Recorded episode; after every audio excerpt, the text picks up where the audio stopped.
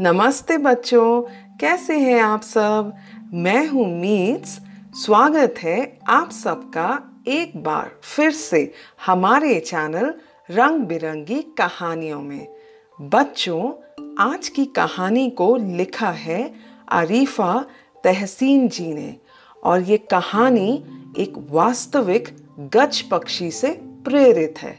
इस विशाल पक्षी, elephant bird को वैज्ञानिकों ने एपियोर्नस मैक्सिमस का नाम दिया।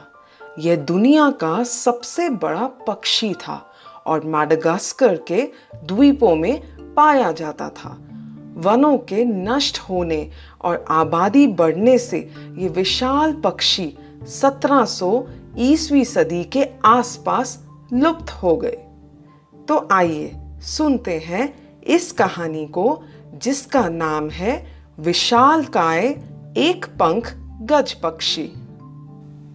मुनिया जानती थी कि एक पंख वाले उस विशाल काय गज पक्षी ने घोड़े को नहीं निगला है। हाँ वह इतना बड़ा तो था कि एक घोड़े को निगल जाता, लेकिन इसका मतलब यह भी नहीं कि उसने उसे निगल ही लिया था। नटखट झील के पास वाले उस जंगल से गायब हुआ था, जहाँ वह गज पक्षी रहता था। अधनिया गाँव में दो घोड़ों, नटखट और सरपट द्वारा खींचे जाने वाली केवल एक ही घोड़ा गाड़ी थी। जंगल के अंदर बसे इस छोटे से गाँव में पीढ़ियों से लोगों को इस विशाल काय एक पंख गज पक्षी के बारे में मालूम था। चूँकि वह किसी के भी मामले में अपनी टांग नहीं अड़ाता था, इसलिए गाँव का कोई भी बंदा उसे छेड़ता ना था। अपनी प्रजाति का वह आखिरी जीव था और सैकड़ों वर्षों से यह प्रजाति विलुप्त मान ली गई थी। लोग नहीं जानते थे कि उस प्रजाति का जीवित अवशेष जो एक को छोड़ अपने बाकी सारे पंख गवा चुका था। अब भी अधनिया के जंगलों में विचरता था। गज पक्षी और गाँव वाले एक दूसरे से एक सुरक्षित दूरी बनाए रखते थे, पर मुनिया नहीं। हालाँकि चलते समय वह लंगड़ाती थी, लेकिन थी बड़ी हिम्मत वाली। अक्सर वह जंगल में घुस जाती और एक पंख वाले उस विशाल काय गज पक्षी को देखने के लिए झील पर जाया करती थी। दिन के समय वह गज पक्षी झील के पास आया करता, या तो धूप तापने या फिर झील में पानी छपछपाते हुए अकेला खुद से ही खेलने। कभी कभी वह पानी में आधा डूब बैठा रहता और बाकी समय उसका कोई सुराग ही ना मिलता। तब शायद वह घने जंगलों के किसी बीहड़ कोने में बैठा आराम कर रहा होता। विशाल काय एक पंख गज पक्षी, एक पेड़ जितना ऊँचा था, उसकी एक लंबी और मज़बूत गर्दन थी, पंजों वाली हाथी समान लंबी टांगे थी और भाले जैसा एक भारी भरकम भाल था। उसके लंबे लंबे पंजे और नाखून डरावने लगते थे।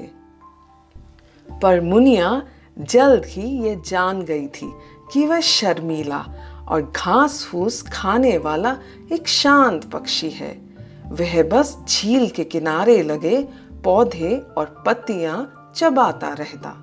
मुनिया को महसूस हुआ कि उसमें और उस गज पक्षी में कुछ समानता है।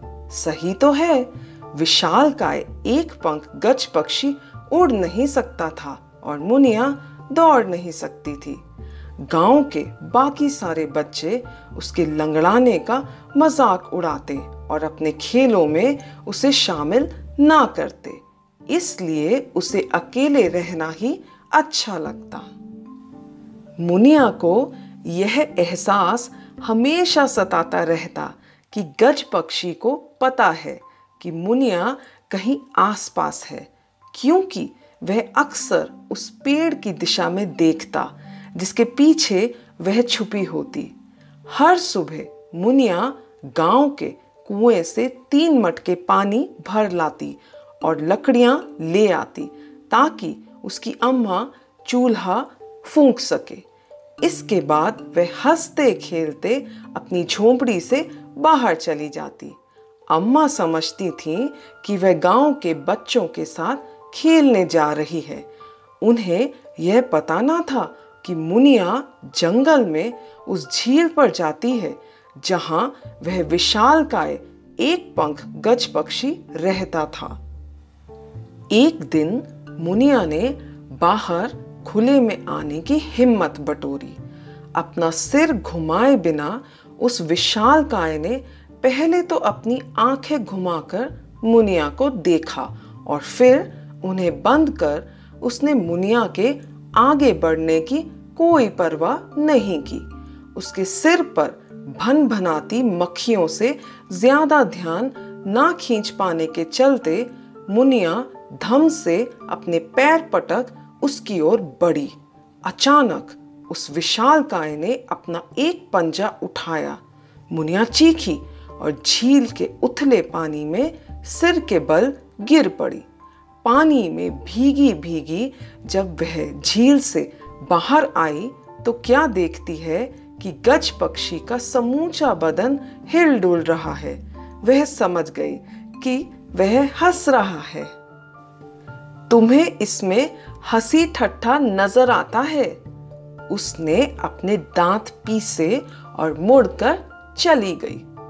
इससे पहले कि वह खुला मैदान पार कर पाती कोई गोलाकार चीज़ उसके पाँव से आ टकराई। उसे देखने के लिए वह रुकी। किसी पेड़ का वह एक खोखला गोलाकार फल था। विशाल गज पक्षी खेलना चाहता था। फल नुमा गेंद पकड़ने के लिए उसने अप, अपना एक पंजा ऊपर किया। झिझकते झिझकते उसने वह गेंद उसकी ओर फेंकी। आड़े तिरछे ढुलक कर उसने गेंद को अपनी चोंच में पकड़ लिया। इस प्रकार मुनिया की दोस्ती गज पक्षी से हो गई। अंततः जब उसे एक दोस्त मिला भी तो नटखट घोड़ा गायब हो गया और हर कोई उस विशाल काय एक पंख गज पक्षी पर शक करने लगा। नटखट को सर्वत्र ढूंढ चुकने के बाद मुनिया समेत गाँव के सभी छोटे बड़े पुराने बरगद की छांव तले गाँव की चौपाल पर इकट्ठा हुए। अधनिया एक छोटा अलग थलग गाँव था, जिसमें हर कोई हर किसी को जानता था। गाँव में तो कोई चोर हो नहीं सकता था। दूध वाले ने कसम खाकर कहा था कि उसने नटखट को झील की ओर चौकड़ी भरकर जाते हुए देखा है, लेकिन वह इस बात का खुलासा ना कर पाया कि आखिर नटखट बाड़े से कैसे छूटकर निकल भागा था। दिन में बारिश होने के चलते नटखट के खुरों के सारे निशान भी मिट चले थे और उन्हें देख पाना मुमकिन ना था। नटखट का कहीं कोई नामो निशान नहीं हो सकता है। बाड़े का दरवाज़ा ठीक से बंद ना किया गया हो और वह भाग निकला हो। तो फिर जंगल ही में किसी ने उसे खा लिया होगा। गाँव के मुखिया को संबोधित करते हुए एक हट्टा कट्टा नौजवान बोला, उस विशाल काय, एक पंख गज पक्षी के अलावा और कौन हो सकता है भला? उसे तो खत्म कर देना चाहिए। दूध वाले ने कहा, बरसों से यूँ चुपचाप पड़े पड़े वह दुष्ट अपनी योजनाएँ बनाता रहा है। सब लोगों ने सहमति में हुंकारा। मुनिया यह सारी कार्यवाही चुपचाप देखे जा रही थी। वह बोलना चाहती थी, लेकिन जिसकी अनुमति नहीं थी, उसकी सजा क्या होगी? और अगर वह बोलती भी तो कौन उसकी बात पर यकीन करता? सही है, इधर बरसों की आराम की ज़िंदगी ने उसे खतरनाक बना दिया है। मुनिया के पिताजी ज़ोर देकर बोले, आज एक घोड़ा गया है। कल को हमारे बच्चों की बारी हो सकती है। इस पर मुखिया गाँव वालों की गुस्सैल आवाजों से भी ऊँची आवाज़ में बोला, भाइयों, यह बात सही है कि हमारा सामना एक राक्षस से है, लेकिन हमारे पास संख्या की शक्ति है। इसलिए आइए, इकट्ठे हो अपनी हिम्मत बाँध, उसे खत्म करें। बदले में एक सहमति भरी हुंकार गूंज उठी। लेकिन उस विशाल काय एक पंख गज पक्षी ने घोड़ा नहीं खाया। मुनिया ने लंगड़ाते हुए आगे बढ़कर बहुत धीमे स्वर में कहा, जिस वक्त घोड़ा गायब हुआ, उस वक्त मैं उसके साथ वहीं पर थी। समूची सभा में एक गहरा सन्नाटा सा छा गया। तुम्हारी इस बात का क्या मतलब है? मुखिया गरज कर बोला, यही कि वह राक्षस मेरा दोस्त है। यह काम उसका नहीं है। इस लड़की का तो दिमाग फिर गया है। पीछे से कोई आदमी चिल्लाया। बाकी सारे बच्चों ने मुँह बिचका दिए। वह तो सिर्फ़ पतियाँ खाता है तो फिर वह घोड़ा कैसे खा सकता है? अपनी जगह से हिले डुले बिना ही मुनिया चिल्ला कर बोली अपनी चुटिया तो बना नहीं सकती और चली हो हमें सलाह देने। मुनिया के बाबूजी आँखें तरेरते हुए उसकी तरफ़ बढ़े। जाओ, जाकर अपने दोस्तों के साथ खेलो। एक वही राक्षस तो बस मेरा दोस्त है। उसके पिताजी ने उसकी तरफ़ गुस्से से देखा। लेकिन वह रोई नहीं और वहीं पर गाँव वालों के सामने खड़ी रही। अरे, लड़की को छोड़ो। हम लोग उस राक्षस को सवेरे सवेरे धर लेंगे, एक हट्टा कट्टा आदमी बोला। तो फिर कल सुबह की बात पक्की। मुखिया ने कहा और सभा विसर्जित हो गई। मुनिया के पास सिर्फ़ एक रात थी। सवाल ये था कि वह उसकी बेगुनाही भला कैसे साबित करे। सोचो मुनिया, सोचो। फुसफुसाकर उसने खुद से कहा। दूध वाले ने नटखट को झील की ओर जाने वाली सड़क पर तेज़ी से भागते हुए देखा था। लेकिन झील तक पहुँचने से पहले वह सड़क एक मोड़ लेती है और चंदेसरा की ओर जाती है। क्या पता नटखट अगर वहीं गया हो तो? चंदेसरा कुछ ही दूर एक गाँव था। मुनिया इस संभावना को लेकर अशान्वित थी। लेकिन यह बात वे अपने पिताजी को नहीं कह सकती थी। उसके माँ बाप उससे बहुत नाराज़ थे और रात को सोने के पहले भी वे उससे कुछ नहीं बोले थे। उनके सोते ही वे अपने बिस्तर से बाहर निकली और दरवाजे पर लटकी लालटेन लेकर वह घर के बाहर हो ली। गाँव पार करने के बाद वह चंदेसरा जाने वाले जंगल के रास्ते पर चल दी। जंगल की फिजा में उल्लू की आवाज़ गूंज रही थी। दूर से एक सियार के गुर्राने की आवाज़ आई। यूँ लगता था जैसे पेड़ों की छाएँ अपनी काली काली उंगलियाँ लहरा रही हूँ। मुनिया एक पल तो ठिठकी, पर अगले ही पल उसे जंगल में आराम से सोते उस महाकाय का ख्याल आया।